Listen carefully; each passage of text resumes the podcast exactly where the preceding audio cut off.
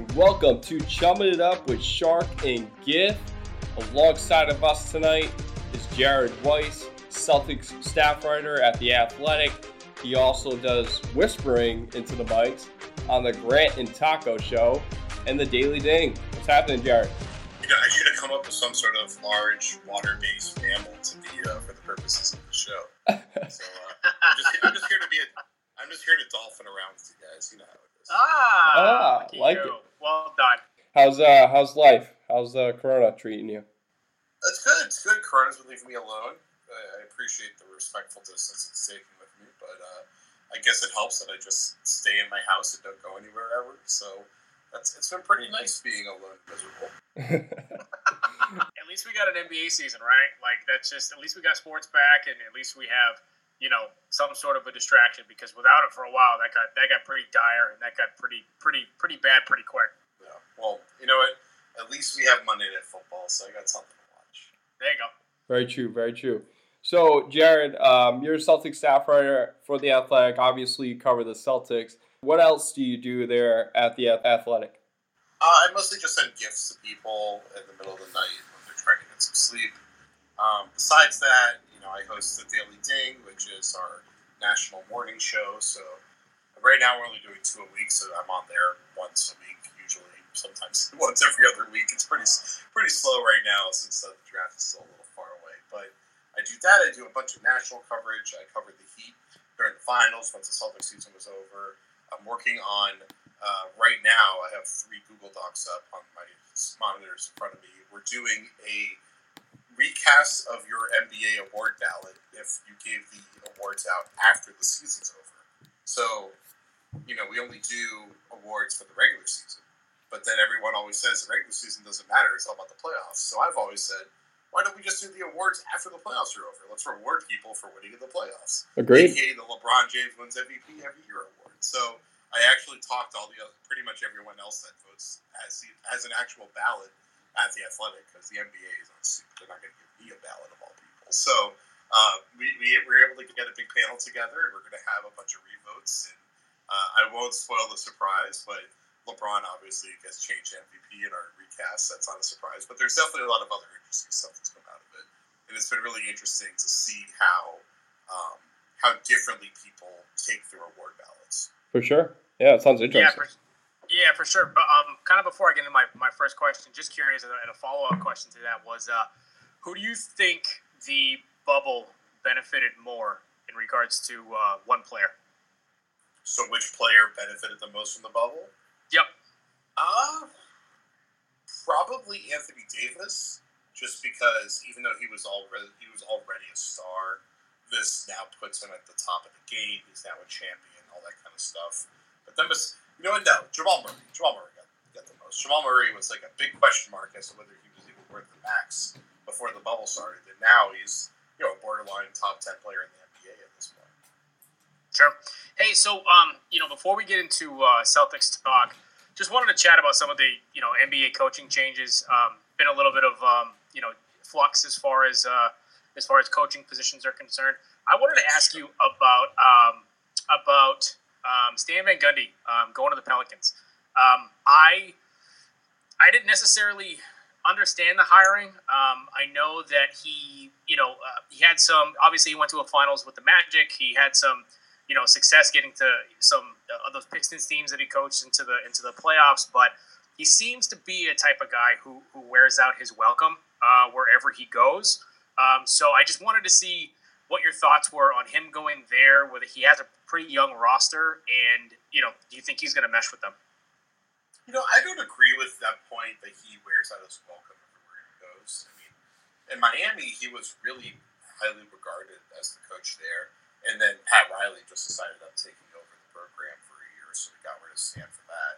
Um, which you know you could read into it if you want, but Stan obviously has had a long career since that happened. You go to Orlando, the issue with him was Dwight.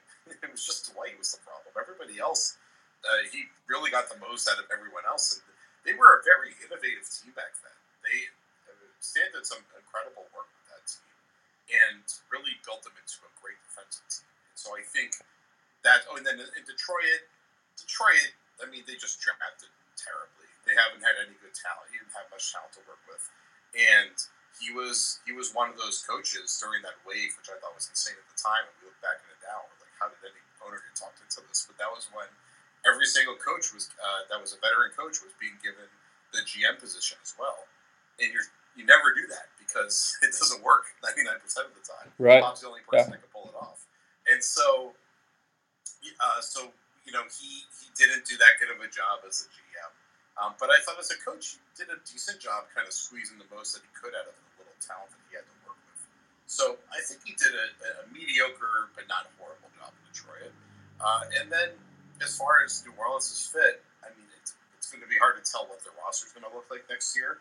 But as far as getting somebody that can teach Zion Williamson how to be a great defender, which he has the capability of doing, I mean, Zion could be a, tr- a truly game-changing defender, and we all know what kind of scorer he is. So I just I think that Stan's the kind of guy that can build a defensive system and a culture of accountability that can really help turn guys like Zion and Jaxson Hayes into defenders.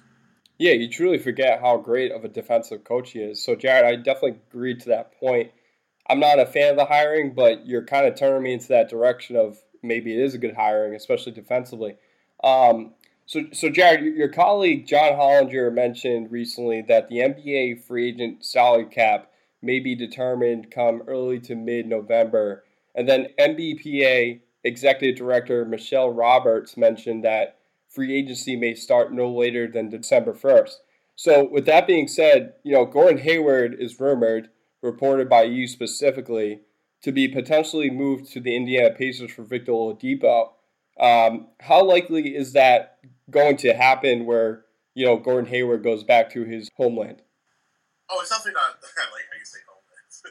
being from Indiana really is being from a homeland, isn't it? Yeah, Um. I wouldn't. I wouldn't put too much stock into that as the person that reported it. Um, I, you know, I wasn't reporting that that trade was something that was likely in the works. There definitely have been a lot of rumblings that that, that the Celtics and the Pacers are going to be exploring uh, a Gordon Hayward deal. I've heard a bunch of. I mean, that's that's kind of stuff that I've been hearing for a while now. I know that uh, I think it was Zach Lowe just uh, did a podcast where he talked about it. I think I did my job decently, but Zach uh, is a lot more plugged in than I am. So he's probably he, you might be hearing it from the same people. Honestly, I, I don't know, but um, I, we do know that there's going to be that's something that's going to be explored pretty heavily. We don't. We absolutely know that. Gotcha. And a, follow, and a follow up question to that um, should Danny Ainge make a run at Miles Turner? I don't think making a run at Miles Turner is a thing. Like, there's, I don't see it as a sweepstakes kind of thing. I think it's that the Pacers are going to want to move him because they, I mean, they just brought in, they, they just brought in a coach that actually has a history of making it work with having two bigs out there. But the two bigs out there were it was Pascal Siakam with a great either a Marc Gasol type who was like a brilliant screener, passer, that kind of thing, or Serge Ibaka who's either going to be shooting threes or diving to the rim. Right. And so Miles Turner and Domantas Sabonis just aren't going to have that kind of balance. So we know that Indiana's front office has been wanting to get faster for a while. It's part of why they're moving. They moved on from uh, Nate McMillan. Besides the fact that David McMillan just kind of hated the roster and didn't want to deal with this guy. so Miles Turner getting moved, I don't think it's about as much of a sweepstakes as much as just that if the Pacers have an opportunity to refine their offense to be faster pace, uh, slide TJ Warren into the force into that four spot if they can keep him. I just think that's that's something that they're going to look to. And Gordon Hayward, I think, is just the perfect guy for that. So a Hayward for Turner swap makes the most sense. I don't I don't think Oladipo is someone the Celtics really want. I, I don't think he's a fit for what his priorities are at this point in his career. I don't think he wants to come in somewhere where he's like clearly the fourth option. Right. This doesn't make sense for him. But he's going to have to figure out. He's going to have. He's going to have to have a come to Jesus moment at some point because the, as talented as he is, he's only had one season where he proved that he was an elite talent. Otherwise, he's been hurt or was still developing. So, you know, at this point, he's got. He doesn't have enough. Uh, he doesn't have a, a strong enough resume to justify a team to confidently go all in on him at this point. Totally agree. So, um, so it, it actually worked out well um, that you covered the Miami Heat after the Celtics season was over. Obviously, we've been hearing a lot of rumblings with Giannis, um, especially after their second round exit to the Heat. Um, I know he had a uh, long meeting uh, with the Milwaukee Bucks ownership group uh, with the owners. Um, you know, just kind of, you know, I, I, don't know what was talked about behind closed doors, but um, you know, Giannis to the Heat has definitely been thrown out there um, as a possibility. Kind of a two pronged question for me. Um, number one, do you think it's realistic that he goes to Miami um, or that he goes to another team, or you know, do you think he'll stay put? And then, kind of the second prong to that question is so it's basically what do you think he's going to do, and then after that, what do you think he should do to, to set him up for you know the best next you know whatever four, five, six, seven years of his career. Yeah, that's the tricky part because I mean Milwaukee's a great situation for him. He's happy there. You know, if you're if you, from Milwaukee's perspective, can you imagine getting the best player, you know, the biggest star in the league for the next generation? Be incredible. Being in Milwaukee, I mean that's that's pretty special right there. So from his perspective, he's got everything he wants there pretty much as far as a, a happy, satisfying situation. And then the question is, does he want more? And so, as far as what will happen, we know that the Heat are going to probably be able to position themselves to make a run. Dallas will also be able to do that. And Dallas, I mean, you know, play with Luka Doncic and Kristaps Porzingis. I mean, that's, assuming Porzingis is still healthy. Let's forget. Let's not forget Porzingis has another injury, and now it's back. So you know, Porzingis being a huge question mark. So we'll see what happens there. But there are going to be some great options for Giannis. It's not going to be a compromising situation for him where it's like, if I leave, can I find somewhere else to really make something happen? This is going to be like LeBron leaving the Cavs, uh, you know, for the Miami Heat kind of thing. This is going to be like the decision. And we saw how it worked out for LeBron I mean, the execution of that TV special was terrible, but the decision to leave Cleveland was the thing that allowed him to become one of the greats. So, you know, if Giannis is look, he's looking at this, he's looking at the setup there in Milwaukee, and he's seeing that they don't have any key young players in their rotation besides Donte DiVincenzo. Though. Everybody else is old. Everyone else is either in their prime now or is aging out of their prime now. So they have to do. They have to make a move this offseason we know they want to get Chris Paul. Can they get Chris Paul? This is a huge question mark. Can they get Chris Paul without giving up enough assets that if Giannis were to leave, it would completely destroy the franchise as he ages out of his value? That's a huge question mark.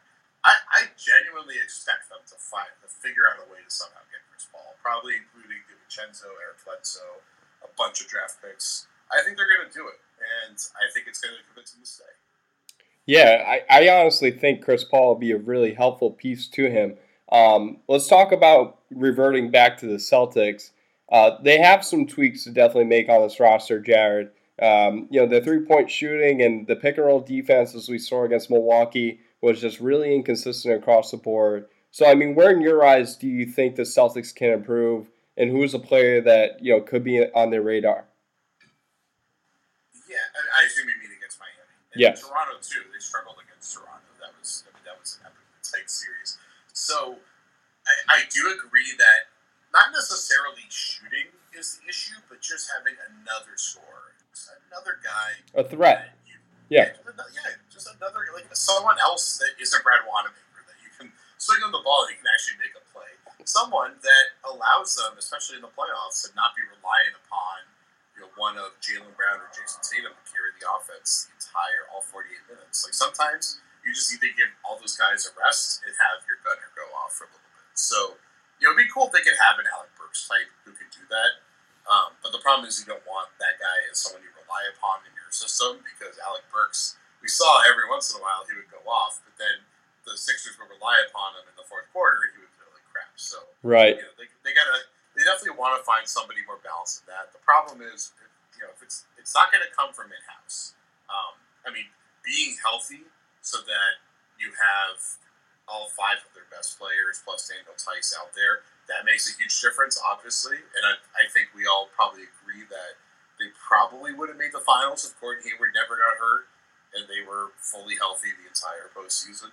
Um, but you know, so, so we know that that's like good enough to make the finals. Hey, might be good enough to win the title. But they definitely need like one more guy. And the most all they're going to have to work with, besides trading off some of their younger guys' draft picks, is probably the tax mid level exception, which is like five point six million, assuming the cap stays where it is. Yeah, that's usually not enough to get you like a well rounded guy. That's enough to get you a guy that either is like a three and D player who could just spot up like a Justin Holiday, someone who I really like, although I think he's worth more money than that. Um, or it's going to get you like an Alec Burks type, which I mean, there's like um, yeah, DJ Augustin is one guy that's out there who's like a pretty experienced veteran that we know can really put it in the hoop, but he's also a five foot eleven point guard who doesn't play great defense, so right. there's a major compromise there. And sorry, five foot eleven. That's like if it's a really nice day outside, he's really really standing up tall. You know, he's, he's a he's a short guy. Right. So there's very few of those guys, guys out there. Very few that are actually like big enough wings that they can make an impact on defense. So whatever they do, it's going to be a major. Uh, hey Jared, uh, just a quick follow up question. Um, do you think there's any cause for concern um, about the Kemba Walker signing? I only ask that because you know that was a, another piece, right? So you got Kemba, Gordon, you know Jaylen Brown, Jayson Tatum, but you know Miami really picked on him, and, and Toronto really picked on him defensively uh, in those series, and offensively he was pretty inconsistent, um, more on the side of, of, of, really not performing well. And I, I, understand the, you know, there were issues with his knee and, and coming back and, and, and being fully healthy. But do you think there's any cause for concern as far as the the um, signing of Kemba? Just you know, uh, and I know it's recency bias, and you know, who knows, he might get off to a tear next year. We might forget about it. But do you think there's any cause for concern for the signing? Just how kind of exposed he, he got in the playoffs. What's the problem is that after he uh, after the All Star break, he was bad. There on out, wasn't even just the playoffs. He was struggling with the, with that knee injury, and the fact that his knee never healed after four months of you know rest and, and what should have been rehab, it's it's very alarming. So the concern is the health part. Um, I, I do think that I was surprised to see how much he was struggling in the playoffs, but I do think that the knee played a big factor into it because a lot of the shots that he usually would hit, he was front rimming on all those. And that usually, when you see someone doing that over and over and over again, someone you know who's a great scorer, that tells you, okay, well, clearly then you must be bothering him because he's not able to get the ball over the front of the rim. Right. So it's not like this is something he just he just needs to adjust his aim or something like that. You know, if you're you're out there golfing, you're getting sliced every single time then you just aim for the left, you aim for the rough on the left side, and then boom, you're right in the middle. So That's my game, Jared. How'd you know? Exactly, it's my game too. I just what I do is I swing even harder until I start whiffing on it. But so, um, you know, there was clearly something off of Kemba, and the thing is, I think his defense was going to be. I didn't think his defense was bad. I thought his defense definitely got exposed in certain matchups, but he works his ass off and tries really hard, which is a lot more than I can say about a lot of other guys that are in that kind of situation. So I don't have a problem with this defense as long as he's actually converting on offense, and he just wasn't. And so I don't think he played bad, but I think he played definitely average. And he's your max player. You, you need him. He's your all star. You need him to play at the very least way above average, if not great basketball. So it's concerning for sure. The big, you know, one of the big questions is this is the first time that he got out of the first round, and he went up against two great defensive teams. is this who he is? Can he not? Uh, you know, he's an undersized scorer. Can he not score against these kind of defenses? Or it was just is this just you know it's a new level of defense he's never seen before in the NBA. He has to learn and he has to adjust, and hopefully he's healthy next time. I I'm going to bet on him, but uh, if it doesn't work out this year, then that's when you have to start drawing pretty concrete conclusions. For sure, and, and I mean that was his like close to his first time being in the playoffs, deep into the playoffs. So um, you know, we'll, we'll see what he does next season. But Jared, we always want to close out our guest segment by promoting, you know, our guest's work, obviously. And I know you had some sit downs with numerous NBA players, including Kemba Walker. Um, so, what are you currently working on aside from the athletic that you know you'd be willing to share?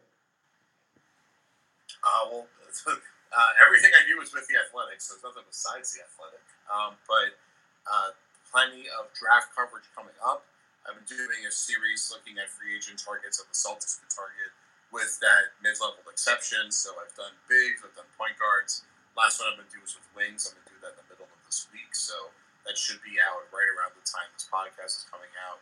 And we have our big award series uh, that I was just talking about earlier coming out soon on the Athletics. So you can find all that over there. Awesome. Well, uh, we, we appreciate your time and hopping on, talking about the C's and – like I said, hopefully the results change next year. Um, you know, they have the talent and they just got to figure it out in the off season. So again, we appreciate your time, and uh, you know, uh, we definitely wish you best wishes during this COVID situation. All right, you take care, guys. Thanks, Jared. Thanks, Jared.